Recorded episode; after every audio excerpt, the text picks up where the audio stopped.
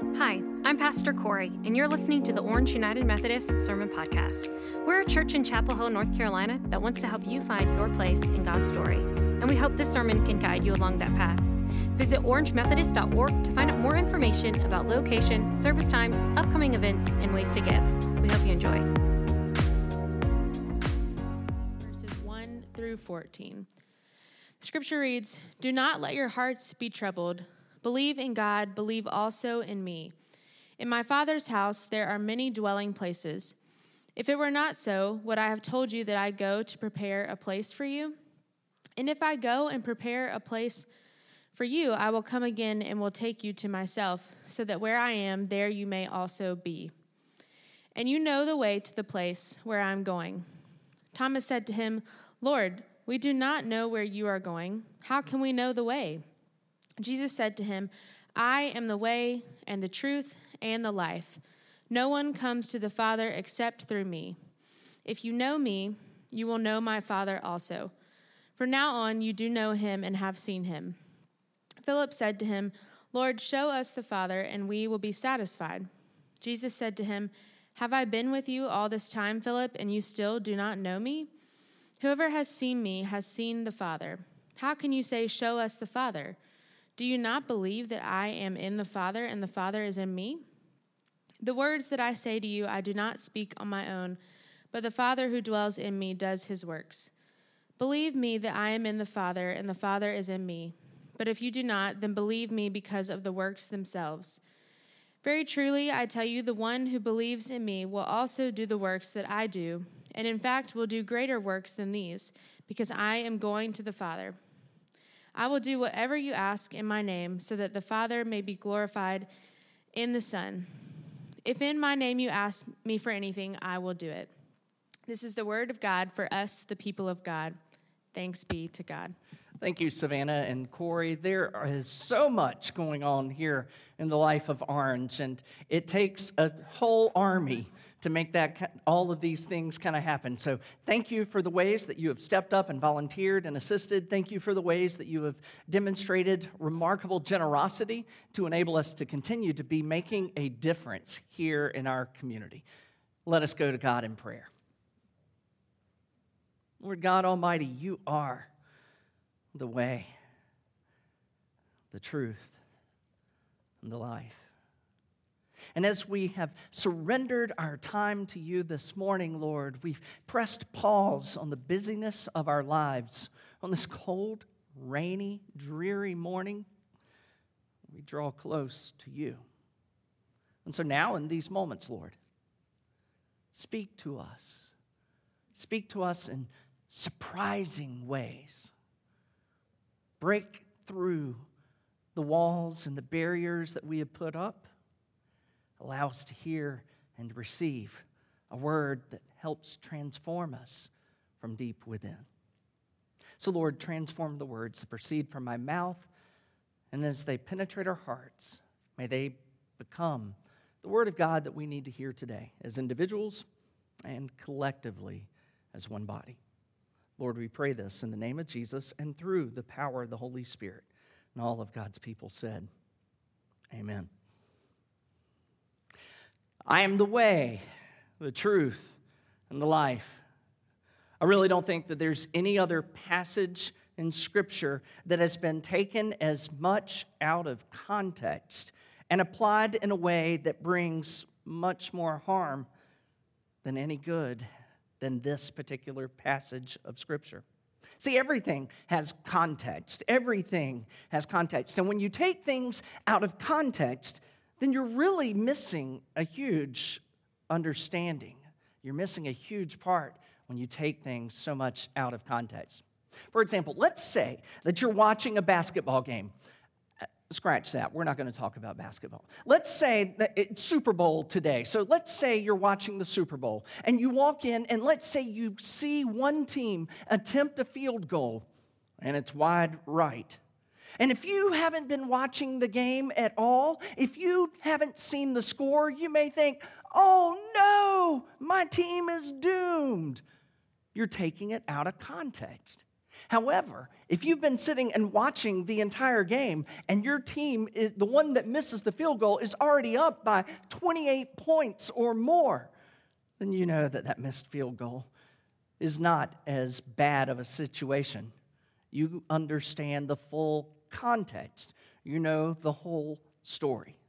Too many times we take scripture out of context we take one particular verse and we do not understand the full meaning of that verse because we neglect to look at the entire passage. Or we even neglect to look at the situation and the people that that passage was written to.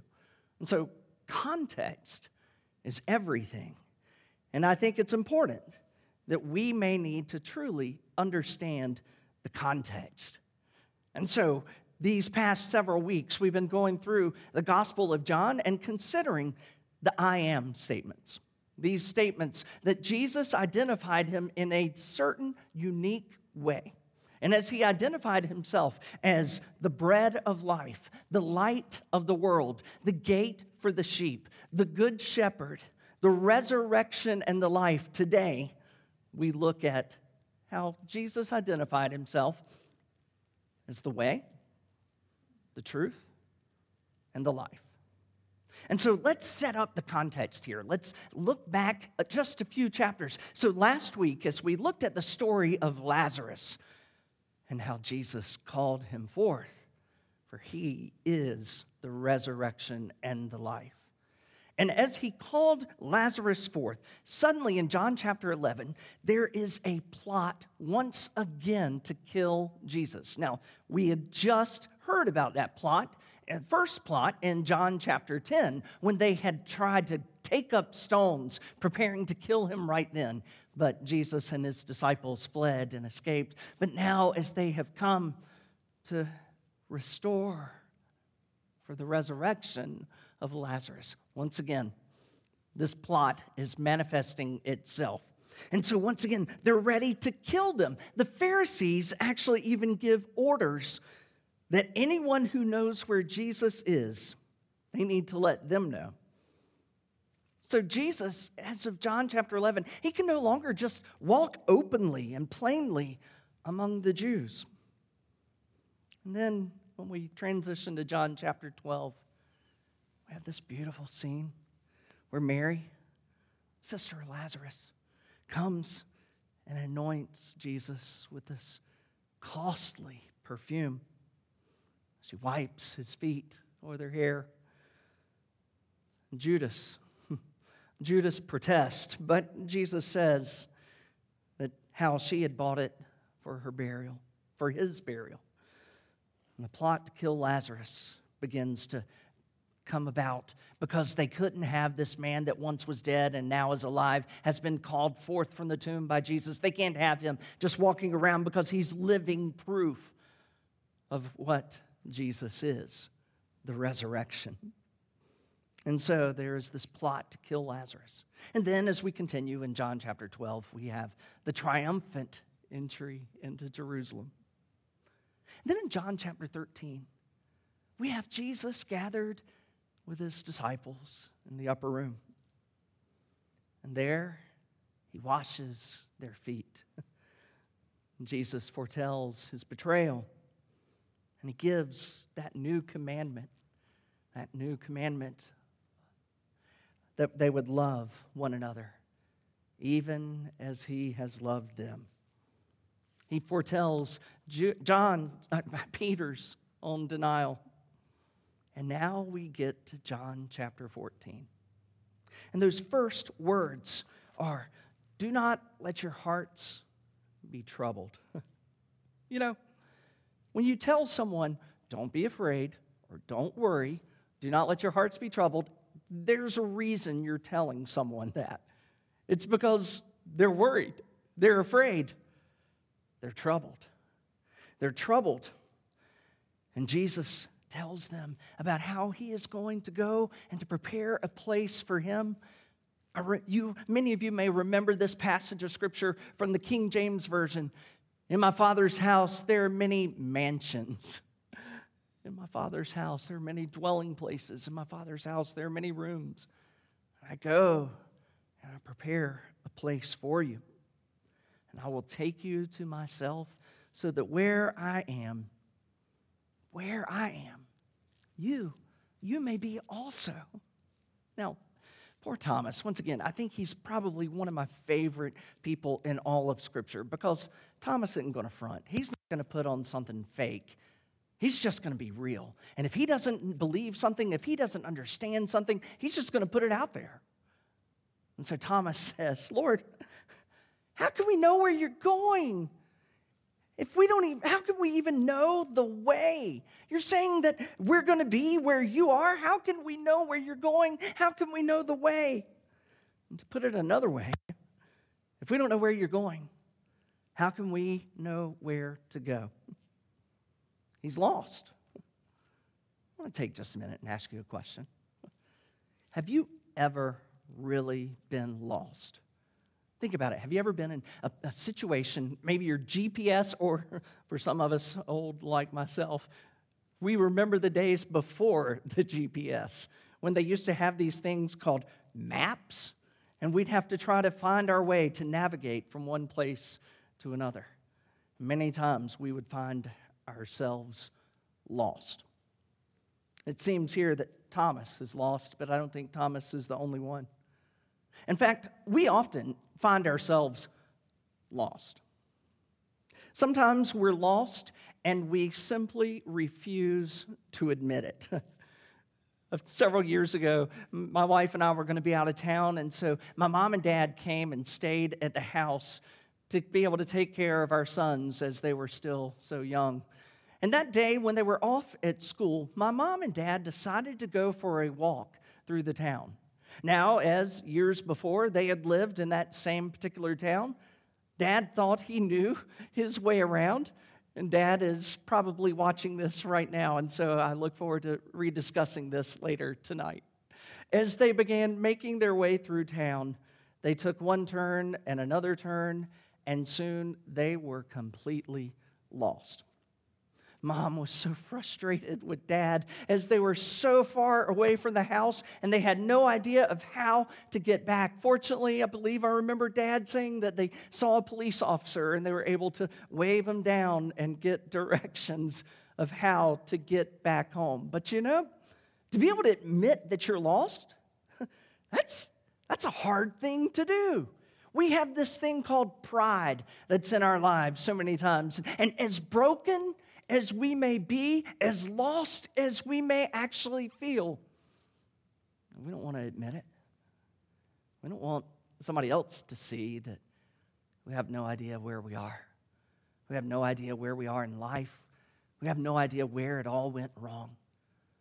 We just want everyone to look at us and not see that we are lost. You know, it's funny. I've, I've experienced those kind of moments being in church. See, back in the day, boys and girls, we used to actually gather on Sunday mornings in person. And the preacher might be preaching a message that was meant for no one else in the room but me. And as those words convict and break my heart, I feel this pull, this longing to go down and pray. But I know the moment I step out from the chairs, step out from the pews, and make my way to the front to kneel and pray, I know that there's going to be a whole lot of eyeballs on me. And so I don't want anyone else to be looking at me and wondering, hmm, wonder what he did wrong. Wonder how he got so lost. And so I stay. I stay right there. Sometimes we are lost and we don't want to admit it. But sometimes, sometimes we're lost. We just don't know it yet. Sometimes we, we think we're going in the right direction in life and we just don't even have a clue how lost we truly are. Back when I was in college, I played in a, a, band, and we were having a new person come and to try out to audition to play in our band. And we told that individual where to go. We were practicing at a certain location in a city off of I 95, and this person got in their car and they drove, and they're driving on I 95. Except the problem is, instead of heading north on I 95, they were driving south on I 95. Now, this was before the days of cell phones, and so he had to find a payphone and call us from South Carolina as he had headed completely in the wrong direction. He eventually got there a few hours later, and as he did, he said he was just driving along, listening to music. He had no clue that he was heading completely in the wrong direction. He was lost, and he didn't even know it yet. You know, sometimes as Christians, we go through the motions so much that we're, we're cruising along in life. And we think that our faith is strong. But as everything's just going along so smoothly and so easily, that faith isn't even tested. And so we're just driving through life on cruise control. We don't really make an intentional point to connect with God. We don't actually read His Word. We don't participate in a small group. We neglect being a part of a group of others that we can learn from and help hold us accountable. And maybe sometimes things are going so smooth that we even neglect worship as a part of our lives. And then we hit traffic. then bad things start to happen in our lives. And something happens that maybe shakes our faith to the point that we finally do realize I've strayed for too long. I'm lost. And sometimes we're so far lost that we just give up altogether. It's just easier to quit. We've been going in the wrong direction for so long. What's the point of even turning around now? On my own, I'm lost. And we don't know the way. And so Thomas's words they might very well be our own words. Lord, we don't know where you're going. How can we know the way? And there, to, John, to Thomas's question, Jesus answers, I am the way for the lost. I am the way, the truth, and the life. No one comes to the Father except through me.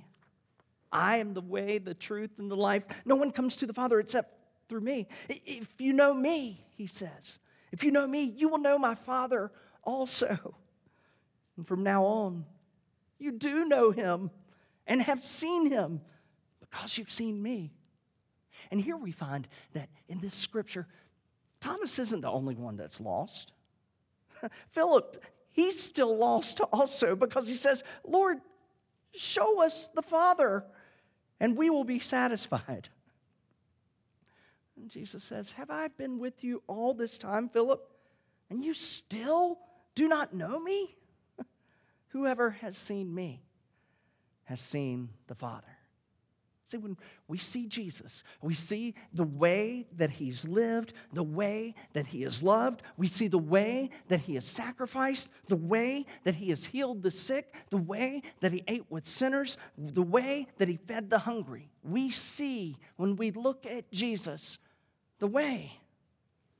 We see the truth and we see the life. Jesus says, I am Yahweh. I am the way, the road, the path. It's me, he says. You know, I think it's beautiful that early followers of Jesus Christ were identified in a particular way. They were called the way. They were known not just as Christians, they weren't known as Christians just yet. They were known as the way because of the way that they loved, the way that they lived, the way that they sacrificed, the way that they fed the hungry, healed the sick, and ate with sinners. The way. they did more than just profess it with their lips. It was a life they lived. And for us, that is the life that Jesus calls us to. That is the road. That is the path. That is the way. And so maybe you've been on cruise control for far too long. Maybe you have drifted astray. And you don't want to admit it. Nobody wants to admit it. But the beautiful thing is, there's nobody around you right now except maybe your loved ones, your family. Maybe today is that day that, that we can say, you know what? For too long, I have neglected the intentional work of my relationship with Jesus Christ. And Jesus says, I'm the way. And too many times we've quit looking at the roadmap to know which way we should be ordering our lives. I want to invite you today. Let's no longer be lost. Let's follow the one that calls us, the one who offers us the way, the truth, and the life. Let us pray. God, in your grace and in your mercy, you seek out the lost. And far too many times, Lord, in our own complacency, we have found ourselves having gone astray. Lord, I pray today that we would no longer be content living a life that is not full in you. I pray that today we might be able to find ourselves admitting how lost we have truly become. And as we hear that call, Lord, may we commit ourselves to following the way, accepting the truth, and living the life that is found only through you. We pray this today in the name of Jesus and through the power of the Holy Spirit, and all of God's people said, Amen. Thanks for listening to this week's sermon. Please join us again next week. In the meantime, you can find us online at orangemethodist.org.